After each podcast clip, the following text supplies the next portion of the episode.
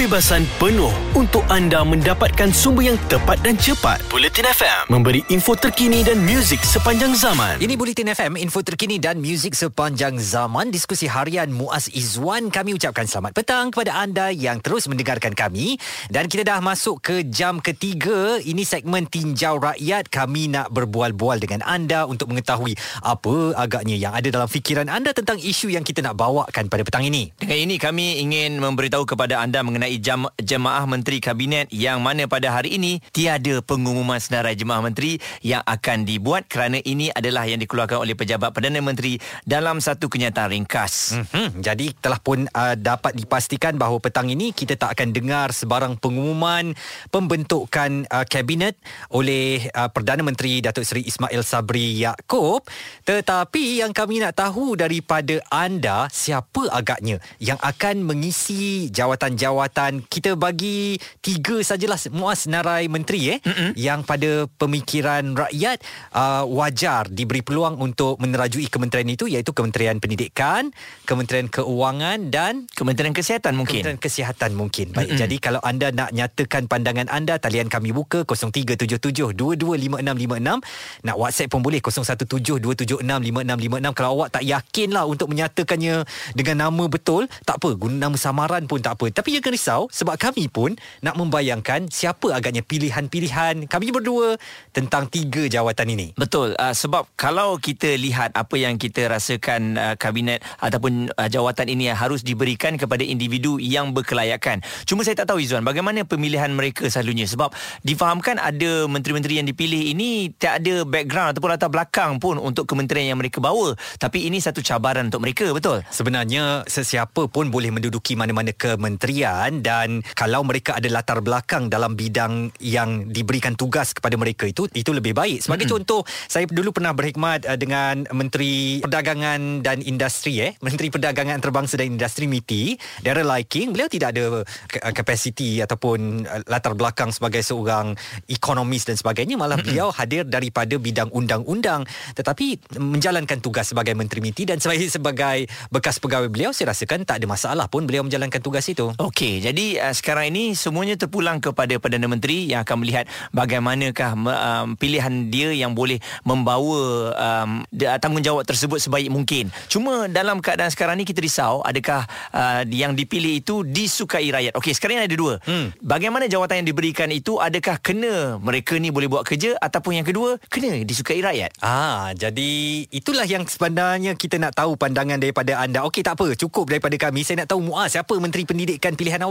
Uh, saya rasa kalau diberi peluang lah kan, saya lebih um, suka kepada sebelum ini uh, sebelum ini YB Mazli Malik. Uh, sebelum ini di bawah Se- ya sebelum sebelum ini. Sebelum itu dia uh, Dr. Kalau Mazli diberi pilihan lah kan. Ah. Mungkin sebab saya suka apabila dia menguruskan pada masa yang lalu. Okay. Uh, jadi ini pendapat saya kan mm-hmm. dengan apa perubahan yang dilakukan dan berdasarkan pembacaan saya di media sosial pun ramai yang inginkan dia kembali. Mm-hmm. Dan kalau diberikan pilihan juga untuk Menteri Keuangan, saya masih lagi menaruh harapan kepada Tengku Zafrul lah. Bukankah orang kata Tengku Zafrul ialah seorang individu atau figura dan dengan latar belakang bank susah nak uh, meluluskan moratorium dan sebagainya. Jadi itu ya pilihan awak. Sebab saya yakin dia lebih tahu mengenai uh, institusi keuangan ini berbanding dengan menteri yang belum ada pengalaman dan sekarang ini masih untuk belajar dah lambat. Okay. Sebab kita hanya ada beberapa bulan sebelum PRU. Jadi dia kena orang yang pandai menguruskan keuangan. Okey, Menteri Kesihatan apakah kita nak memilih kembali Datuk Dr Adham Baba?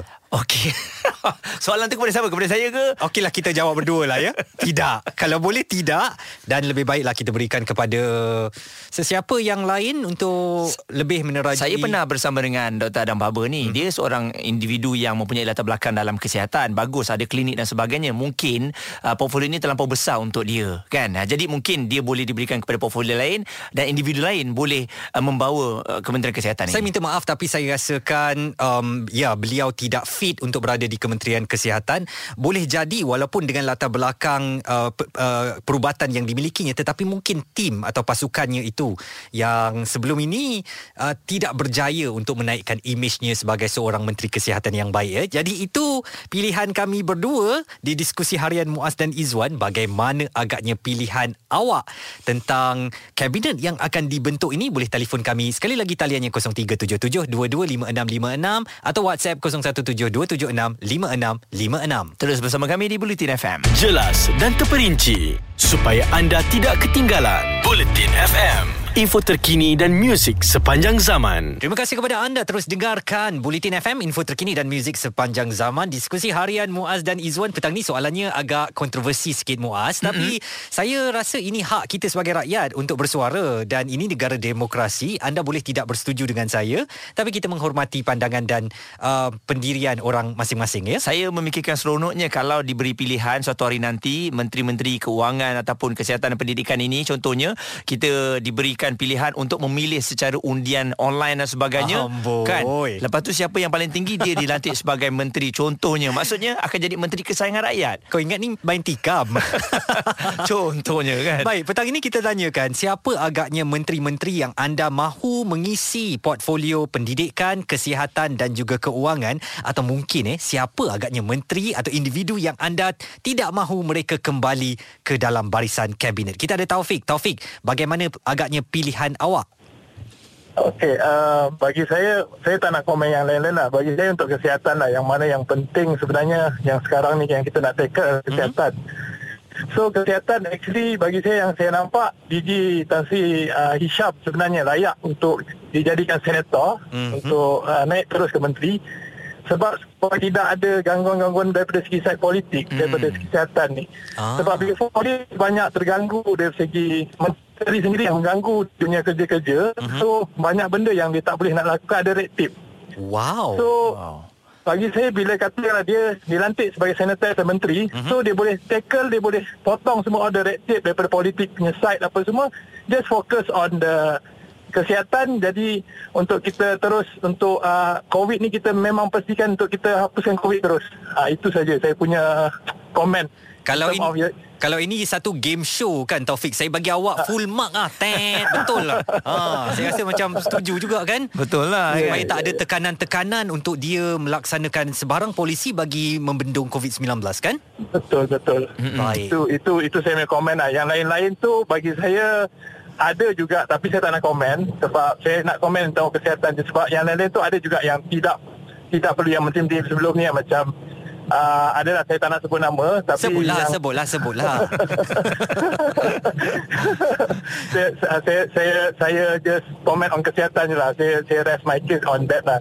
Okey. Baik, terima kasih Taufik dengan pandangan okay. Anda yang sedikit sebanyak membuka minda kita. Betul juga sebelum mm-hmm. ini kan sebab saya rasa ada masalah juga bila ialah Tan Sri Dr. Nur Hisham ke hadapan sangat mm-hmm. uh, dan ada pula katanya eh kenapa menteri pula yang tak menguruskan sidang media? Kenapa hanya Tan Sri Dr. Nur Hisham je? Dan ada juga polemik dahulu Kenapa kilang-kilang ni tak ditutup Dan terus dibuka Sehingga ada kluster tempat kerja dan sebagainya Jadi mungkin ada suara yang kata uh, Ini adalah tekanan-tekanan Daripada beberapa figura politik lain uh, Beliau sebagai seorang penjawat awam Terpaksa mengikut keputusan-keputusan itu Saya terpaksa bersetuju dengan Taufik Cadangan yang bernas Saya harapkan ini menjadi kenyataan Tan Sri Dr. Nur Hisham dilantik sebagai Menteri Kesihatan Apa pandangan anda? Talian kami 0377225656 atau WhatsApp 0172765656. Bulletin FM Ada kepentingan anda di sini untuk mendapatkan berita secara tepat dan pantas. Dua anggota polis maut bertindak atau berlakon sebagai bangsa yang perlu diselamatkan. operasi mencari dan menyelamat SAR Bulletin FM,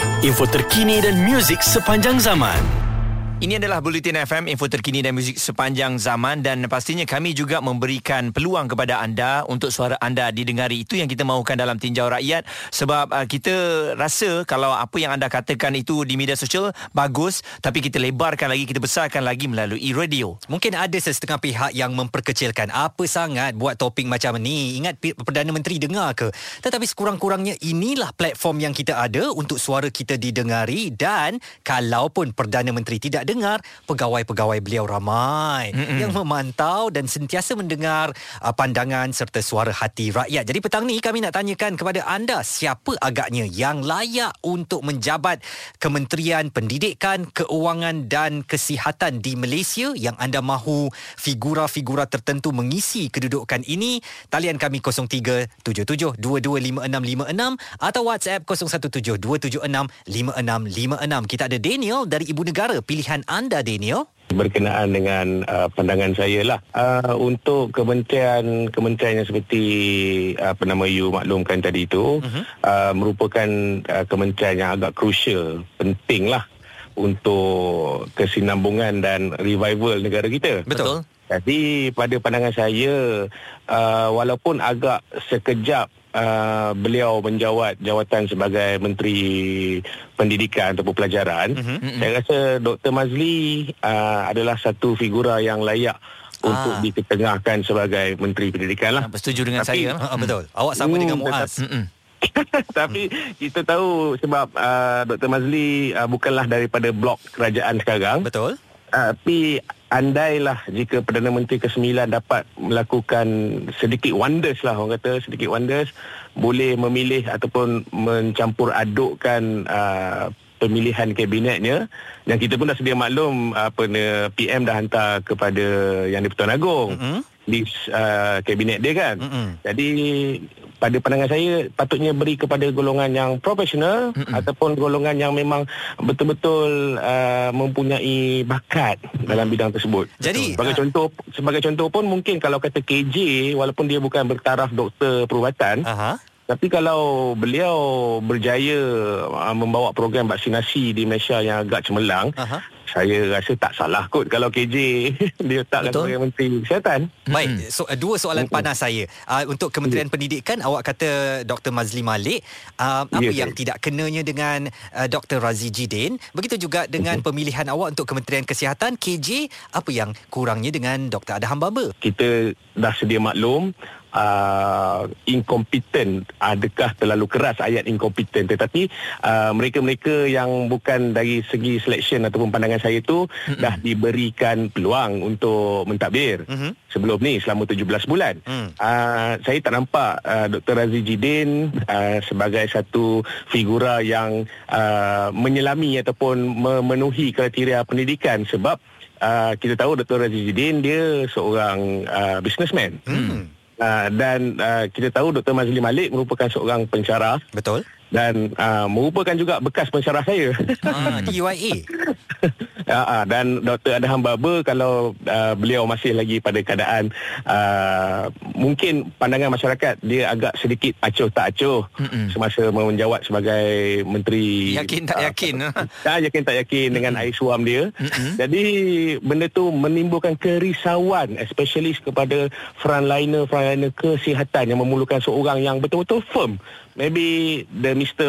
Uh, tall, dark and handsome tu uh, bolehlah memberi sedikit keyakinan lah kepada uh, kaki tangan-kaki tangan kesihatan yang ada di Malaysia yang memerlukan bantuan dan semangat sokongan. Bagus. Nama-nama yang disebutkan tadi antara nama-nama favourite yang sering kali di, diberitahulah. Tapi kan Izwan, kalau lah macam saya katakan sekali lagi kita boleh berdasarkan polling, saya teringin juga untuk melihat sekali lagi YB Hana Hana Yo hmm. untuk masuk dalam Kementerian Wanita. Oh, wow. Uh, sebab yalah apa yang ditinggalkan itu ni benda yang baik kita hmm. puji eh. Betul. Maksudnya yang lain pun ada dengan cara dia sendiri. Saya mungkin lebih uh, terbuka tetapi kalau ada penyertaan yang lebih hebat dari golongan wanita uh, seperti nama-nama lama uh, Rafida Aziz dan sebagainya eh. bukan mereka kembali join tetapi kita nak membentuk figura-figura sebegitu. wanita sebegitu Betul. supaya um, uh, golongan wanita dapat diperkasakan itu akan lebih baik dalam pentadbiran kabinet uh, Datuk Seri Ismail Sabri Yaakob. Apa agaknya pandangan anda? Talian kami 0377225656 WhatsApp 0172765656 atau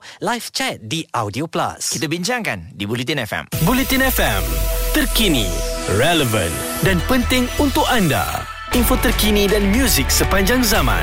Bulletin FM. Bulletin FM, info terkini dan muzik sepanjang zaman. Diskusi harian Muaz Izzuan kita dalam Tinjau Rakyat. Suara anda penting dalam segmen ini untuk memberikan pandangan di akar umbi apa agaknya yang selalu bermain fikiran dalam minda rakyat. Okey, masalahnya sekarang apabila kita beri diberikan peluang untuk memilih siapakah jemaah menteri yang akan mengisi uh, Kementerian uh, Keuangan, Pendidikan dan juga Kesihatan, mungkin nama yang naik ni selalunya mereka yang popular, mereka yang ke hadapan. Hmm. Saya terfikir juga bagaimana dengan timbalan-timbalan menteri yang terda- yang dulu, mm-hmm. yang sebelum ini yang kita tak kenal langsung, sebenarnya dia ni boleh buat kerja ataupun tidak? Saya tak nak ulas yang sebenarnya boleh buat kerja atau tidak tetapi saya katakan untuk kabinet sekarang ni lebih baik tak payah ada timbalan menteri. Hmm. Jadi menteri sahaja bekerjasama dengan KSU hmm. di setiap kementerian dan jalankan apa yang patut dijalankan. Dan kita ada seorang pemanggil ni Faizal dari Bagan Ajam Pulau Pinang. Faizal, apa agaknya pilihan awak tentang pengisian kabinet pada uh, yang akan diumumkan Perdana, Perdana Menteri esok? Okey, pandangan saya lah untuk uh, kabinet bayangan ni. Pertama sekali, jangan ambil daripada institusi yang sama macam macam Tengku Zafro tu dia dari kewangan dari banking. Uh-huh. Jadi dia jadi menteri kewangan sampai sekarang moratorium pun kita problem dia macam side belah bank. Hmm. Jadi kita kena ambil orang yang faham masalah rakyat lah ni. Uh-huh dengan apa air citra yang tak ada dengan BRIM ke apa PSS lah uh-huh. yang 500 selama 6 bulan cukupkah untuk rakyat menampung kehidupan jadi kalau kita ambil orang dari bawah yang faham masalah rakyat ni jadi senanglah hmm. bil elektrik bil air dari Pulau Pinang ni yang apa surcharge ditambah tak ada pengurangan hmm. jadi kita perlu ambil pemimpin menteri yang yang faham masalah rakyat. Mm-mm. Baik, jadi Kementerian Keuangan awak tak mahu Tengku Zafrul eh? Ya, jauh sekali. Baik. Tak ada apa pun. Mm-mm. Dan bagaimana agaknya dengan cadangan tadi supaya DG Hisham yang mengepalai uh, selama ini satu pasukan untuk membantras COVID-19, boleh tak kalau beliau diangkat sebagai Menteri Kesihatan? Okey, pertama sekali saya minta maaf lah pada Tan Sri Nur Hisham ni mungkin ada tekanan apa tekanan di belakang dia tu uh, untuk melaksanakan sesuatu terbantut. Ha, jadi pandangan saya, DG no, Tan Sri Nur Hisham ni gagal. Kita dah meningkat sampai 24,000, kematian lebih 300. Jadi dalam Malaysia ni, banyak pakar-pakar yang ada. Kenapa hmm. kita tak bentuk satu badan asin? Badan asin yang membentuk pemikiran, pakar-pakar pemikiran ni untuk mengatasi masalah COVID ni. Hmm. SOP masjid. Sampai sekarang pun kita tak ada SOP macam mana nak orang ke masjid. Sampai sekarang budak-budak tak sekolah, kita tak boleh buat satu SOP macam mana kita nak untuk bagi apa budak-budak ke sekolah. Hmm. Jadi hanya bercakap tentang varian delta dah mutasi dah bertambah dah hmm. menakutkan rakyat. Sebagai rakyat biasa tak nak mau dengar dah benda-benda macam tu kan. Tak mau mau dengar, kita ada dengar penyelesaian. Hmm. Tapi Daniel Macam mana jalan sedangkan depa gaji banyak, pelajar pelajaran tu tinggi. Tapi Faizal, awak mm-hmm. tahu pandangan awak ni uh, tidak popular kan? Yang mana kasar, kasar, kasar. Kasar. Hmm. Ha, kasar lah. Hmm. Baik. Da, da, Tapi jadi, mungkin mungkin panggilan saya ni uh, telefon terdapat mungkinlah nasib Allah Taala bagi ni untuk saya sampaikan suara. Hmm, Ramai yang mungkin nak cakap tapi tak berani. Hmm. Pasal kita ada banyak-banyak benda yang hmm. yang akan boleh dengan tak boleh lah kan ha, boleh dengan tak boleh. Hmm. Jadi saya dapat peluang ni saya berterima kasih lah. Satu lagi, kabinet ni, menteri ni, kalau ikut-ikut, menteri dilantik terlalu banyak ni, untuk apa jawatan dia? Sedangkan yang buat kerja, KSU. Jadi hmm. tak payah sampai 70 orang menteri dan timbalan menteri banyak, eh? Banyak, banyak gaji KSU yang buat kerja. Betul. Kalau bagi saya ni, hmm. Perdana Menteri dilantik oleh seluruh rakyat Malaysia. Tak dipilih oleh parti. Hmm. Pemilihan Perdana Menteri ni sekali kita buat style sistem mereka. Pemilihan ah, sekali semua rakyat Malaysia. Mm-mm. Semua orang memilih. 8 tahun saja kita hadkan. Baik. Menteri ini kita hadkan di China, India berbilion menteri baru berapa belas saja. Okey, saya setuju dengan apa yang dia kata. Uh, kadang-kadang uh, apa apa yang dikatakan tu tidak popular tapi hmm. ini apa yang dirasa oleh rakyat. Hmm. Jadi uh, kami di sini menjadikan medium untuk anda meluahkan perasaan anda, apa yang anda rasa dan kita tak kata semuanya betul dan kita tak kata semuanya salah. Saya berbeza pandangan kerana pada saya DJ Hisham telah melakukan yang terbaik dalam ketenangan yang beliau tunjukkan itu yang diperlukan rakyat ketika suasana bencana semakin mencabar sekarang. Dan saya percaya beliau mempunyai strategi tertentu ya.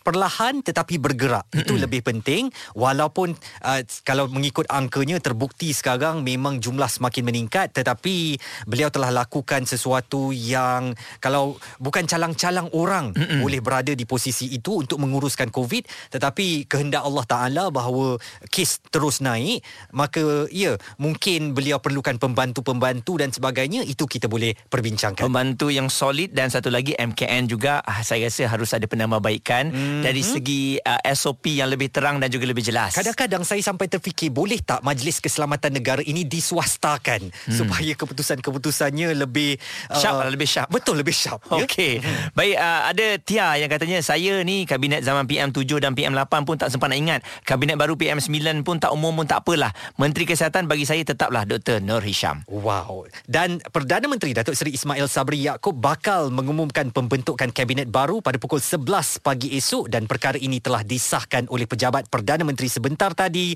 Ini susulan sesi mengadap yang di Pertuan Agong di Istana Abdul Aziz Kuantan Pahang bagi mempersembah senarai nama anggota kabinet baru. Buat yang terbaik kerana rakyat sekarang makin bijak dan sentiasa memerhati gerak-gerik anda. Mereka boleh bersuara di radio sekarang untuk terus memberikan komen dan reaksi terhadap kualiti kerja bapa-bapa menteri di negara kita. Bulletin FM.